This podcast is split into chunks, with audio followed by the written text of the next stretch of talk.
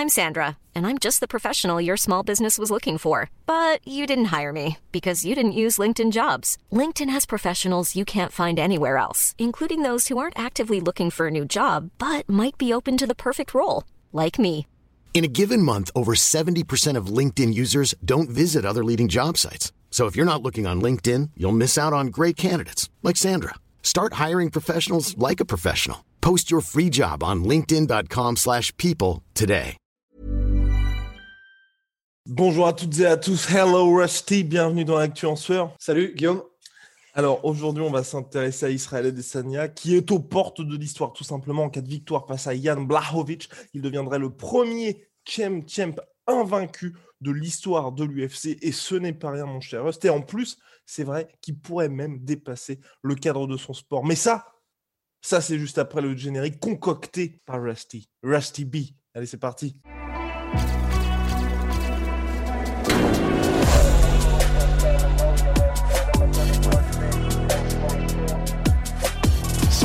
Alors, mon cher Rust, Israël Adesanya, UFC 259, main event d'une carte absolument monstrueuse, extrêmement chargée, trois title fights, une carte principale, donc cinq combats immanquables tout simplement. Pour vous dire, Dominique Cruz se retrouve en prélim, c'est dire cette carte. Mais pourtant, mais pourtant déjà, on va commencer avec ça parce que c'est quand même un actu en sueur, c'était pas un podcast, mon cher Rust.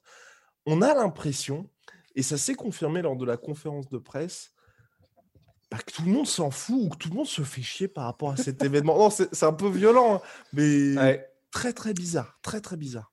Bah, en fait, c'est dé- déjà c'est vrai qu'on n'a pas une on n'a pas une impression de traction, euh, quelle que soit la métrique qu'on utilise, que ce soit les commentaires, que ce soit euh, les chiffres, on n'a pas une impression d'énorme traction en fait.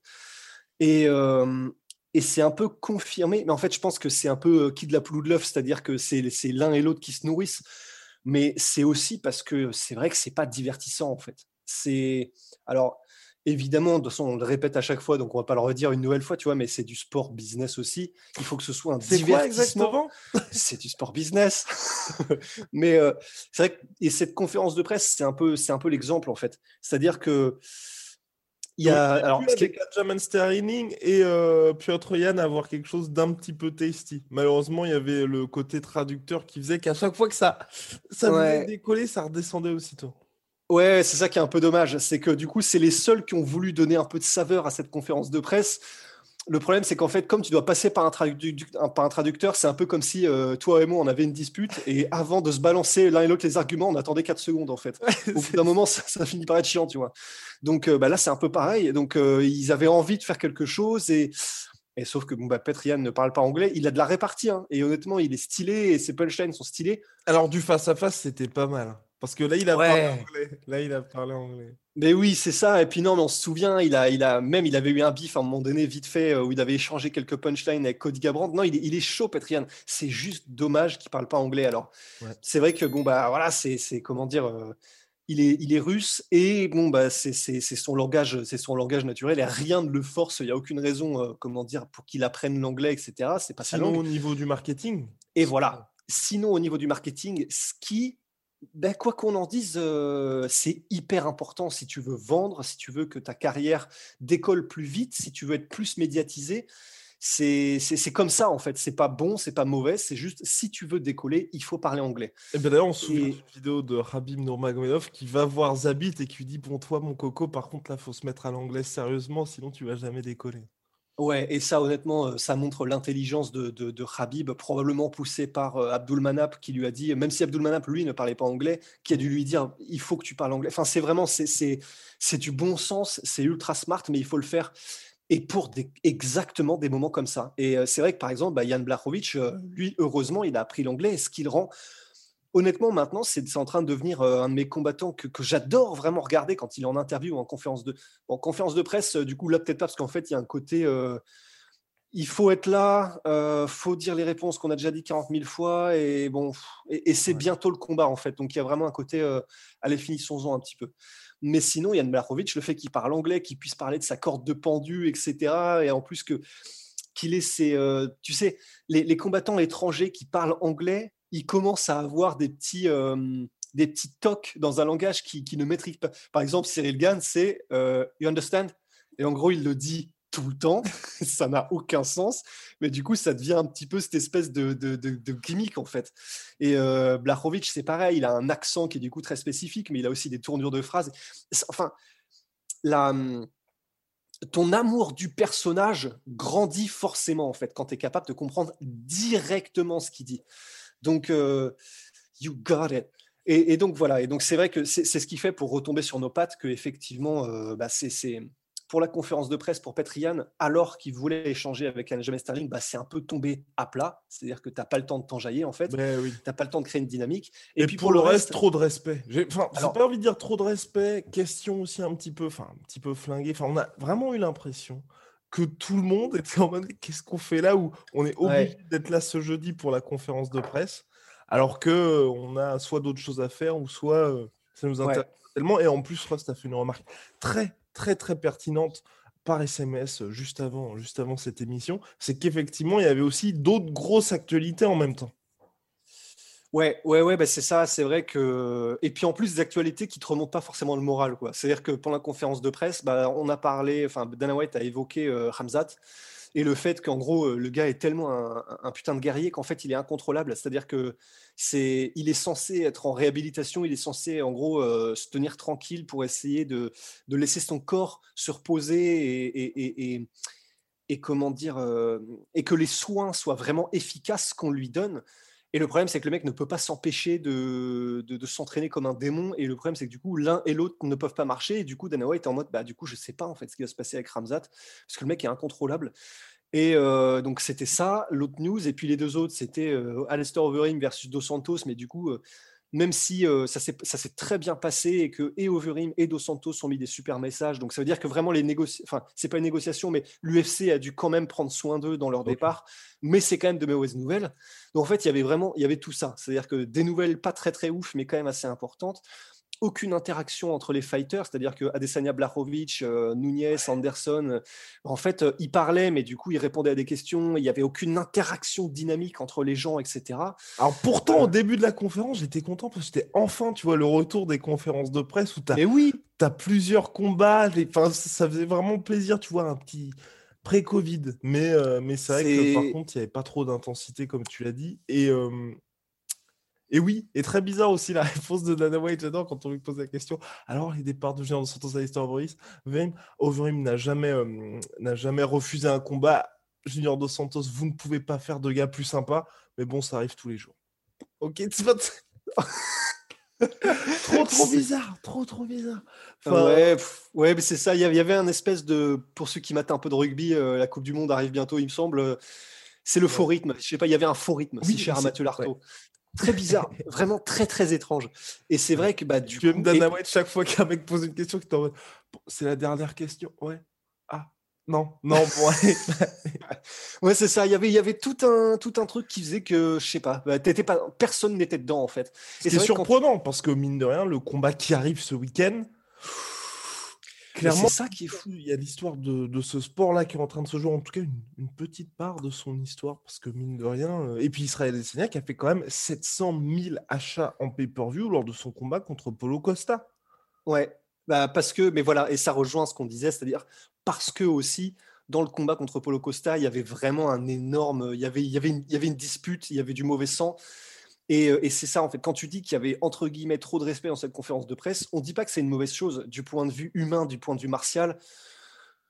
Dieu sait qu'on en a besoin, tu vois, euh, d'un peu de respect, d'un peu de machin. Mmh euh, mais, mais, par contre, bah, c'est pas ça qui, c'est pas ça qui vend entre guillemets, qui va vendre des tickets supplémentaires. Parce que si les gens qui sont fans de sport de combat, qui ont envie de voir, qui ont envie de voir le, le, la connaissance et la science du sport de Adesanya contre euh, bah, la, connaissance également, mais aussi la force brute de Jan Baklovic, bah, forcément ils vont regarder. Mais c'est pas ça qui va vendre les tickets auprès de, euh, de gens qui sont qui s'y connaissent pas trop et qui veulent juste non seulement les meilleurs du monde, mais en plus euh, du, mauvais sang et des disputes, etc.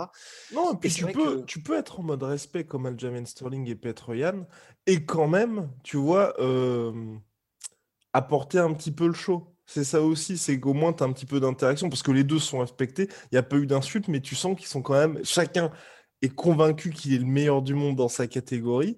Chacun a une, une stratégie bien propre et ils sont tous deux, ok, ok, on, va voir samedi. On va voir samedi.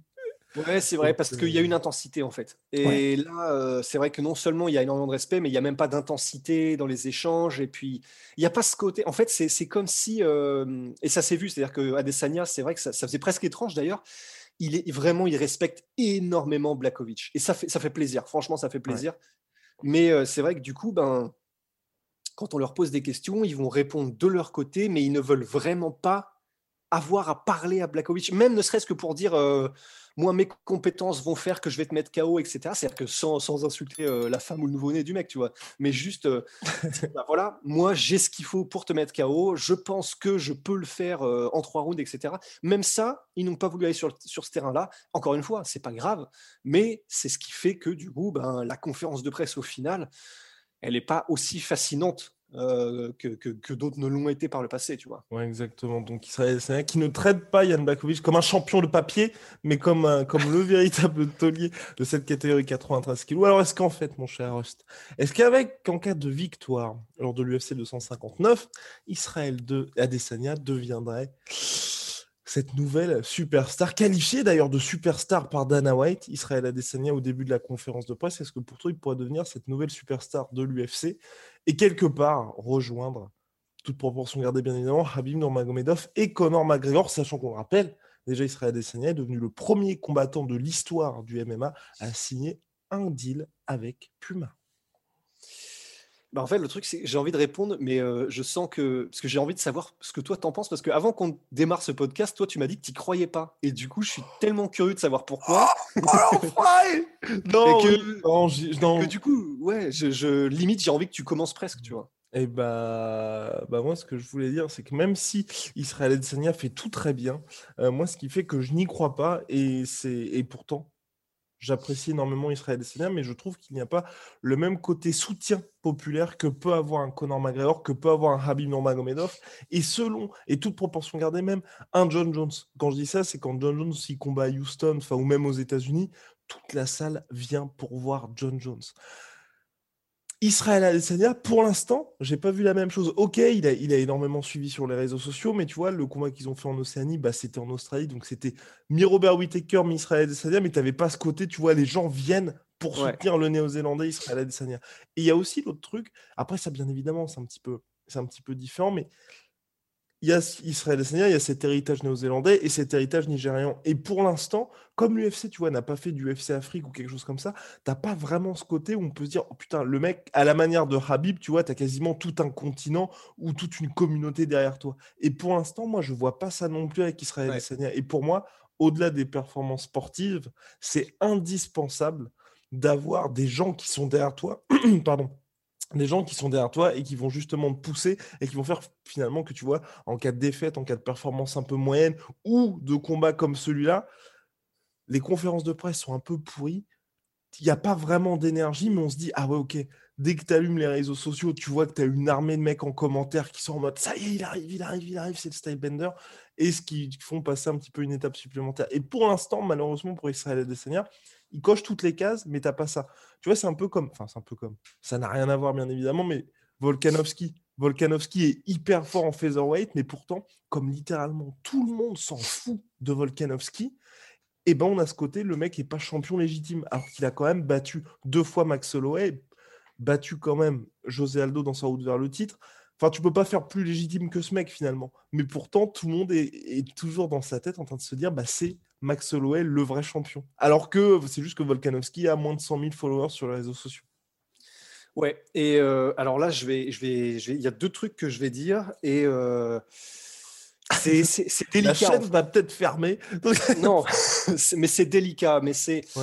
Euh, bon, déjà, je pense que le premier, le premier, la première des choses que je voudrais dire et dont on peut se débarrasser directement et c'est impalpable. C'est-à-dire que c'est pas, pas quelque chose qu'on peut quantifier, ce que je vais dire. Donc, c'est vraiment du ressenti. Mais pour Volkanovski et pour Adesanya, par exemple, euh, bien évidemment, ils sont dans des sphères différentes. Hein. Je précise une nouvelle fois pour les gens, hein, parce que. Oui, mais, mais, moi, c'était plus par rapport à la personnalité. Euh, même si ils ont des personnalités totalement différentes, puisque euh, Adesanya est vraiment un showman et puis que Volkanovski est beaucoup plus discret, beaucoup plus, enfin pas, pas, comment dire, il trash talk pas vraiment, il est, enfin voilà. Mais dans les deux cas, par exemple, Adesanya, il y a, y a pas mal de moments où j'ai trouvé que ce qu'il faisait était forcé mmh. et du coup qui me rendait un peu l'impression que j'avais de lui un peu mi figue mi raisin, tu vois. Et il le dit lui-même, hein, il y a des moments où je sais plus si c'était contre Costa ou Romero. C'était pour Romero pour les tours jumelles. Voilà, il, a, il fait des vannes où en gros c'est cringe mais il le sait. C'est-à-dire qu'il le sait, mais sa réponse c'est bah oui, mais il faut bien que je fasse le show. Euh, et puis, euh, bah forcément, du coup, quand je me force à dire des trucs, euh, bah il y a des moments ça tombe, ça tombe à l'eau ou c'est bizarre. Alors, c'est déjà c'est lucide, c'est stylé, tu vois, de faire cette analyse-là qui est lucide. Mais donc, ça veut bien dire qu'il se force un peu en fait parfois pour essayer d'être divertissant, qu'il qui force sa personnalité, sa manière d'être pour essayer de créer un engouement, une dynamique, de l'humour ou du divertissement. Et donc, ça veut dire que ce n'est pas 100% lui-même. Et ça veut dire que, ben, et ça, enfin, c'est comme ça, tu vois, mais nous, humains, on le voit immédiatement quand quelqu'un, on n'est peut-être pas capable de l'intellectualiser, tu vois, mais on le voit immédiatement quand quelqu'un, quand il y a une dissonance et quand quelqu'un n'est pas exactement lui-même, qui se force à être quelqu'un qui n'est pas, on le sent et on n'aime pas ça, en fait, nous, humains. Et donc, il y a des moments avec Adesanya, c'est un peu ça. Il y a des moments où il est tout à fait naturel et c'est vachement, c'est vachement plaisant. Mais il y a des moments où c'est ça. Pour Volkanovski, euh, il y a des moments où non, mais après euh. Volkanovski, je pense qu'il sera jamais superstar. Non, je pense, mais, mais je pense aussi que c'est lié à sa personnalité, parce que par contre, c'est juste sublime quand il combat. Mais je pense que c'est un peu le même délire, c'est-à-dire qu'il y a des moments où, euh, par exemple, sa défense euh, verbale, quand on lui a dit que Max Holloway avait peut-être gagné le second combat, que c'était chaud, il a été un petit peu en mode non, c'est bon, j'ai gagné, on arrête là, enfin ça va. Et ça, c'est pareil, c'est quelque chose que les, les, gens n'aiment pas trop, tu vois. Les gens ont besoin d'avoir un peu des, des, des héros, des images qui les tire vers le haut. Et du coup, ça, c'est des trucs qui font que pour Adesanya et Volkanovski. Ah, il n'y avait pas deux points sur euh, Adesanya? Hmm? Je croyais qu'il y avait deux points sur Adesanya qui te faisaient un peu. Oui, oui, oui, oui, ah. oui, oui, Mais ça, c'était le premier. Ça, c'est vraiment le premier. Pour ça, c'est pour ça. Pour les deux, en fait. C'est la personnalité qui fait qu'il y a toujours un petit grain de sable là qui fait que le train, il fait du bruit en arrivant sur la gare, tu vois. Et, euh, et le deuxième, et c'est là où c'est là où c'est je veux pas prendre de risques, hein, c'est juste c'est mon opinion, et puis voilà, tu vois, mais pour Adesanya, euh, j'ai un peu l'impression qu'il est néo-zélandais, c'est-à-dire qu'il il a été, enfin disons, il a été élevé et éduqué en Nouvelle-Zélande, euh, il a eu une enfance qui n'était pas évidente, euh, apparemment il était sujet de, de racisme, etc. Mais le truc, c'est que là, il met en avant beaucoup le Hey, I'm Ryan Reynolds. Recently, I asked Mint Mobile's legal team if big wireless companies are allowed to raise prices due to inflation. They said yes. And then when I asked if raising prices technically violates those onerous two year contracts, they said, What the f are you talking about, you insane Hollywood ass? So to recap, we're cutting the price of Mint Unlimited from $30 a month to just $15 a month. Give it a try at mintmobile.com slash switch. $45 up front for three months plus taxes and fees. Promoting for new customers for limited time. Unlimited more than 40 gigabytes per month. Slows. Full terms at mintmobile.com. Nigeria, il met en avant son héritage euh, africain. Mais du coup, en fait, j'ai l'impression qu'on ne sait pas trop sur quel pied danser, en fait. Parce que j'ai n'ai pas ah l'impression que le Nigeria, qui est beaucoup de fans, enfin, évidemment, il y a beaucoup de fans nigérians qui le supportent, etc., mais c'est pas quelque chose qui se voit beaucoup sur les réseaux sociaux, c'est pas mmh. quelque chose qui se ressent, en fait, beaucoup, même si c'est très probablement le cas. Et les fans néo-zélandais, bah, du coup, j'ai l'impression ils sont un peu en mode euh, bon, bah, donc visiblement, tu n'es pas trop néo-zélandais, enfin, c'est pas, c'est pas quelque chose que tu mets trop en avant. Alors, oui, il fait les il monte le drapeau quand même. voilà, c'est ça. Oui, il monte le drapeau. Oui, il fait les AK et, clairement, il est fier aussi de l'héritage néo-zélandais. Mais moi, c'est mon impression et, je, sais qu'il y a beaucoup de gens qui vont probablement pas être d'accord, tu vois. Mais j'ai l'impression que du coup, les gens ne savent pas trop sur quel pied danser en fait, avec euh, avec euh, ce qu'il met en avant, avec euh, qui de qui. Je, je, sais pas. C'est un peu. Moi, c'est l'impression que ça me donne. Et ce qui fait que, bah, c'est pareil en fait. comment dire. Conor McGregor, Bon, c'est l'Irlande, c'est l'Irlande. bon, là, c'est clair, il n'y a pas de Rabib et toute la, toute la communauté d'Agestanaise, bah, c'est la communauté musulmane et c'est euh, le, le, le, Caucase, tu vois. Enfin, euh, Ronda Rousey et John Jones, euh, bah, c'est les, les, Américains, tu vois. Bah là, enfin, c'est. Oui, non, t'as as ce côté, c'est vrai que t'as deux cultures. Ouais, non, mais là, je pense, je pense que mine de rien, tu soulèves quelque chose qui est intéressant. Parce que c'est vrai que tous les combattants, même tu vois Ned Diaz, t'as le côté tous les hispanos qui sont là, qui sont derrière lui. Enfin, les latinos, pardon. Euh, les, latinos et puis les américains le surkiffent aussi, tu vois. Il y a vrai. disons, il, en fait. Mais tu représentes quand même une culture, tu vois, et c'est ça qui peut se rassembler autour de quelque chose. Alors c'est ce que j'allais dire. Néo-zélandais, nigérian, en fait, c'est deux c'est, je vais pas dire que c'est, ils vont pas se croiser, mais c'est un petit peu plus compliqué, tu vois, qu'il y ait les gens qui fassent communion finalement vers un seul athlète parce que les, bah, les cultures sont mine de rien complètement différentes. Alors que ça, pour toutes ces, ces superstars, on sait que bah, si, si, tu veux, hein, même d'un point de vue marketing et tout, c'est plus ou moins les mêmes personnes. Et si vous voulez toucher, cibler tel ou tel gars, bah, ça va être la même audience. Alors que c'est vrai que pour Israël Adesanya, il s'adresse vraiment à bah, Nouvelle-Zélande et Nigeria, géographiquement déjà ça n'a rien à voir, et puis même des cultures ça n'a rien à voir aussi. Donc c'est vrai que ouais, non, je te, rejoins complètement, mais et pour ça, pour moi ce serait vraiment intéressant de la part de l'UFC, même si c'est vrai qu'ils l'ont dit à plusieurs reprises, pour l'instant c'est pas possible, parce que quand on voit tout le bazar que c'est l'UFC, enfin bazar quand je dis, c'est c'est plutôt élogieux quand je veux dire, enfin, tout, tout ce qui ramène à chaque fois au niveau infrastructure dans un pays quand ils organisent un événement, c'est absolument monstrueux. Donc pour l'instant, l'UFC, malgré toute leur velléité, bah, ils sont pas prêts à organiser un événement au Nigeria, mais, même, mais ce serait intéressant parce que pour le coup, tu vois, on pourrait vraiment se rendre compte. Tu vois, si une espèce de truc, une espèce de dinguerie, mais genre, enfin, tu vois, tu as tout le pays qui est vraiment à l'heure de l'UFC. Tu as Kamau Ousmane, Israël Adesanya, et puis Francis, tu vois, qui fait ce genre, par exemple, qui est main event pour sa première défense de ceinture.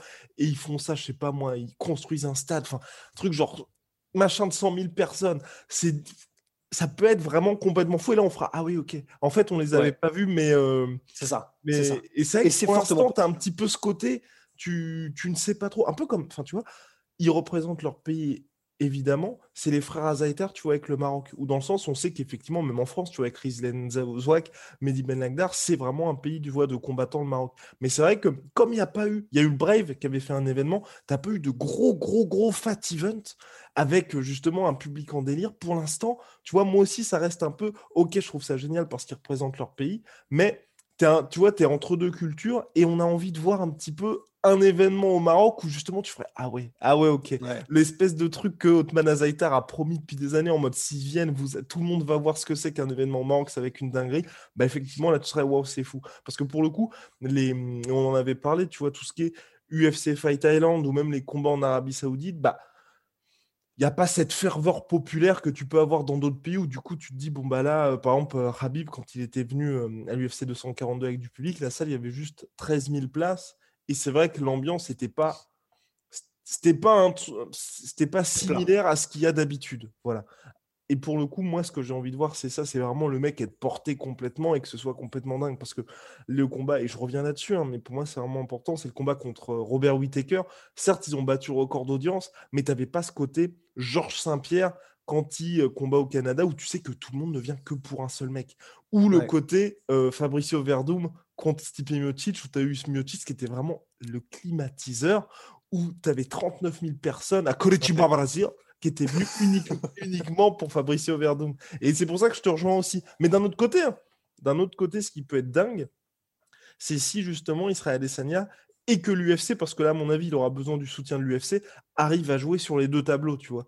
Ou au bout d'un moment, il atteint un statut qui fait qu'il est il est si énorme, et puis bien évidemment qu'il n'y ait plus le Covid, que tu vois, chaque année, il fasse deux combats par an, un combat en Afrique, un combat Nouvelle-Zélande, Australie, tu vois, à la manière de Georges Saint-Pierre. Et du coup, là, l'UFC l'aide aussi à construire un peu son audience des deux côtés, tu vois, et que les gens, ils soient, euh, ils se disent, bah déjà, il vient souvent au Nigeria parce qu'il y est allé. Je, je, crois que c'était juste après sa victoire contre Robert Whittaker. Mais tu vois qu'il y, est vraiment un vrai lien entre les deux pays et que là, ça puisse être assez dingue. Parce que pareil, je pense que on va pas se mentir, un niveau euh, Niveau logistique, pardon. Niveau logistique, euh, faire un Nigeria-Nouvelle-Zélande, bon, euh, si tu restes surtout, tu vois, une semaine pour un seul combat, c'est aussi assez compliqué. Enfin, tu sais, c'est pas comme Conor McGregor où forcément Dublin et les mecs de Boston, c'est quand même assez simple, tu vois, de voyager entre les deux pays et ça ouais. pas beaucoup de temps. Là, c'est quand même, c'est limite un projet de vie, enfin, de se dire, euh, bon, je vais me taper la motive pour taper 24 heures d'avion pour aller jusqu'en Nouvelle-Zélande et juste pour un combat, même si c'est un combat d'Israël à Desania. Mais donc, ouais, je suis en mon cher ça va être le très très gros challenge d'Israël Adesanya pour la suite, ça. Ouais, ouais, ouais. Et c'est pour ça que, euh, bah, du coup, effectivement, maintenant qu'on a parlé de tout ça, ça, a du sens que ce soit quelques obstacles, en tout cas, à Adesanya qui devient une superstar qui transcende le sport. Ce qui est sûr, c'est que c'est une superstar, ça, il n'y a, aucun, y a aucun doute là-dessus. Mais s'il y arrive, par contre. Et par contre, c'est ça, s'il y arrive, oh là là. Tu imagines d'être le symbole du MMA en Afrique?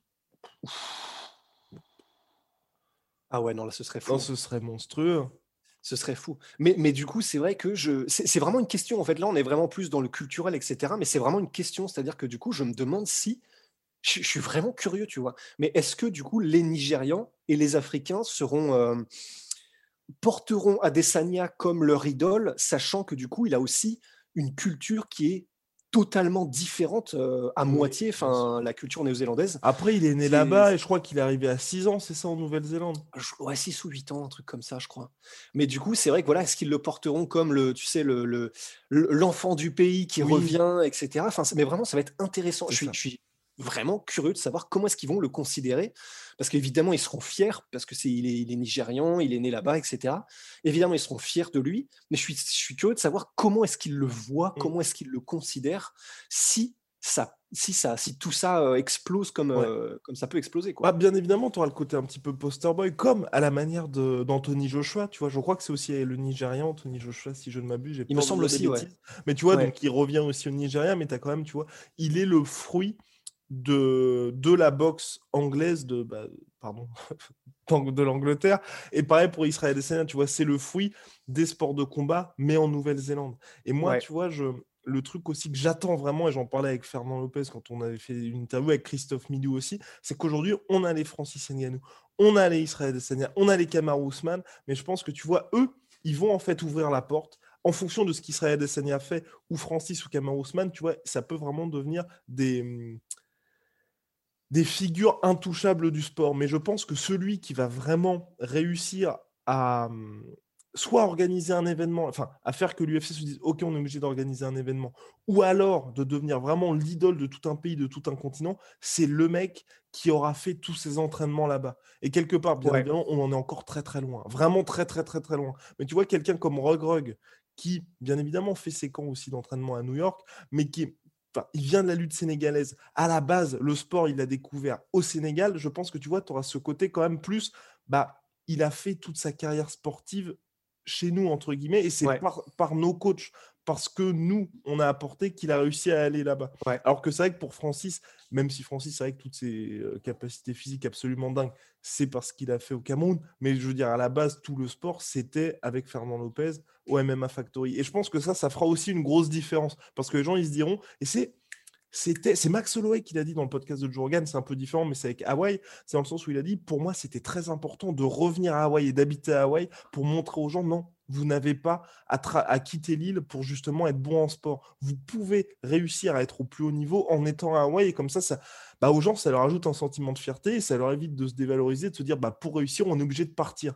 Et Max Holloway, il a réussi, il a dit j'ai réussi à faire ça. Et c'est aussi pour ça que les gens aujourd'hui, je pense, m'apprécient. C'est parce que j'ai pu mettre Hawaï sur la map et dire vous n'avez pas à quitter Hawaï pour réussir à être très très bon en MMA. Et je pense que le mec qui, arrive qui arrivera à faire ça, ou même si, je pense que ça peut être compliqué, mais tu vois, enfin, mais surtout aucun intérêt parce que ça se passe très bien avec City Kickboxing. Mais tu vois, si Israël Adesanya se met à se dire, bah, je vais faire mes camps d'entraînement au Nigeria, tu vois. Enfin, moi, ouais. en soi, quelque chose qui fait que les gens se disent, ok, aujourd'hui, enfin, tu vois, tu as aussi un héritage, comme tu dis, on parlait de la culture, mais tu vois, un héritage culturel pour laisser une trace et dire, bah, quelque part, il y a eu un avant-après, parce qu'aujourd'hui, tu vois, France avec sa fondation, où tu arrives à emmener des élèves avec toi et que toi, tu te mettes à faire tes entraînements et que les gens se disent, ah oui, ok, en fait, le mec, il est parti des États-Unis ou de City Kickboxing, où c'est bah, euh, le meilleur camp possible pour lui, pour aller dans un autre endroit, et il continue d'enchaîner les victoires. Pour moi, ça aussi, c'est ce qui fera toute la différence. Ah, complètement, je suis à 100% d'accord. Et je ne peux rien rajouter tellement euh, je suis d'accord. Oh, les gars, vous n'êtes jamais d'accord. C'est bah vraiment ce qui manque dans le podcast. On voudrait bien, hein. on voudrait bien. Bon, bon bah voilà, je pense qu'on a fait le tour sur Israël et Donc en tout cas, finalement, ce qu'on dit, c'est que pour l'instant, en l'état actuel, pour moi, ce n'est pas possible. Mais c'est vrai que de sportivement, en tout cas, il a vraiment les clés. Mais quand on dit les clés, c'est je, pense que jamais personne n'a eu les clés comme lui pour devenir le Michael Jordan du sport. Parce que là, il peut potentiellement devenir Chem Chem avec cette possibilité toujours de combattre John Jones dans le futur. Aussi et surtout, il garde quand même cette opportunité, cette possibilité de monter en heavyweight si John Jones venait à être champion pour l'affronter pourquoi pas devenir champ, champ, champ.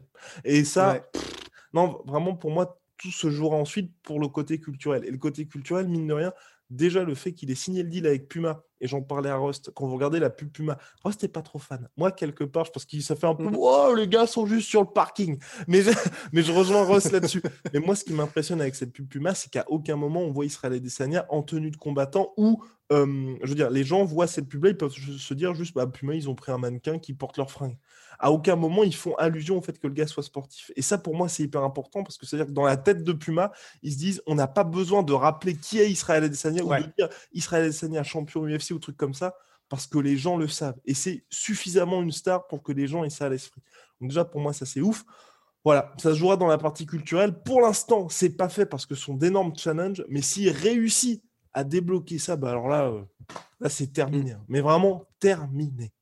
Ouais, ah oui, non, c'est sûr, c'est vraiment c'est le dernier obstacle. Mais, mais qui est mais qui, est, mais qui est colossal parce que je ne vois même pas comment c'est possible en fait. De, tellement, euh, ce sont deux cultures tellement différentes que les Néo-Zélandais vont être en mode. Euh, bah, à voir, non, je te dis, ça, dépend de l'UFC. Si l'UFC lui permet de faire des, des events régulièrement chez lui, tu vois, je me mets. Je reprends un peu l'exemple, tu vois, de. Il n'y avait pas ce côté-là, mais tu vois, Georges Saint-Pierre ou Conor McGregor, dans le sens où tu vois, ce sont deux gars qui combattent régulièrement aux États-Unis, mais l'UFC leur fait un peu des cadeaux pour que leur culture locale, le, pays d'où ils viennent se sentent concernés. Par exemple, Georges Saint-Pierre, il combattait régulièrement au Center Bell, qui fait que les Canadiens, ils sont bas ok, c'est JSP, il y a le marché américain, mais quand même, il revient toujours à la maison. Conor McGregor, le moment où c'est devenu une superstar, il y a eu, enfin, superstar. Il y a eu l'événement, le main event à Dublin, puis le main event à Boston. Et Conor McGregor, tu as vu, mine de rien, il peut toujours s'entraîner tranquillement en Irlande.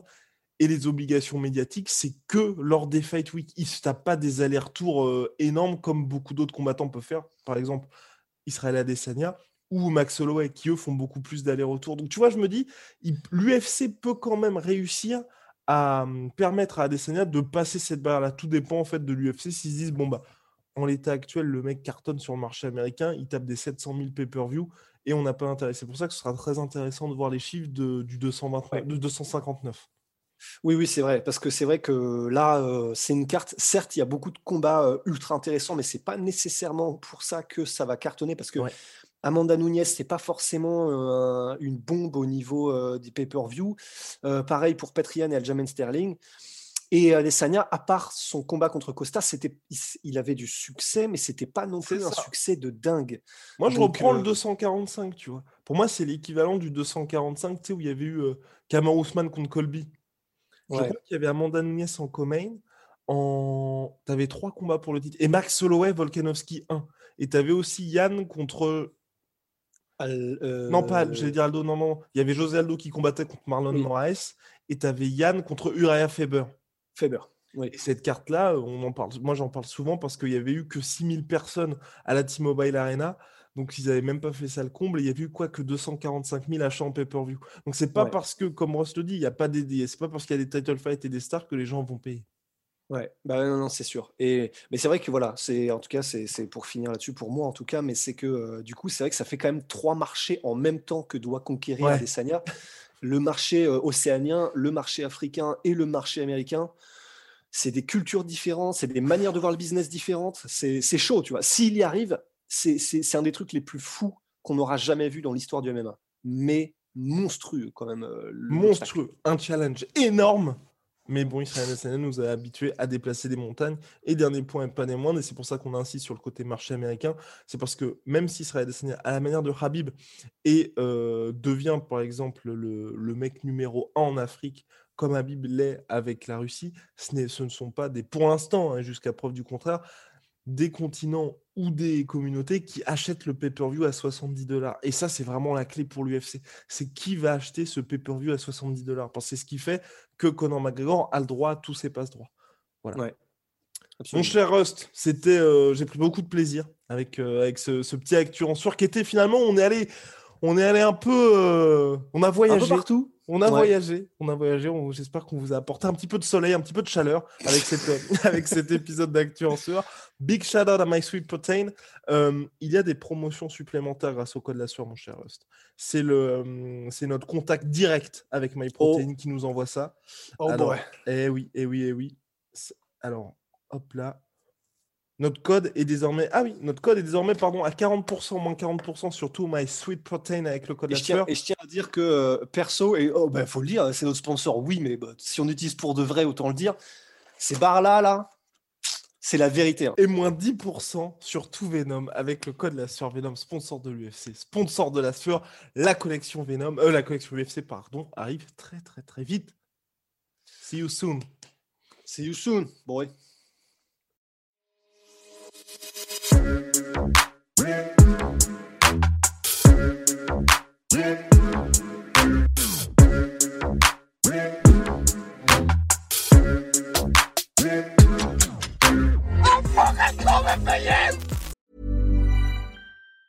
Planning for your next trip? Elevate your travel style with Quince. Quince has all the jet setting essentials you'll want for your next getaway, like European linen, premium luggage options, buttery soft Italian leather bags, and so much more.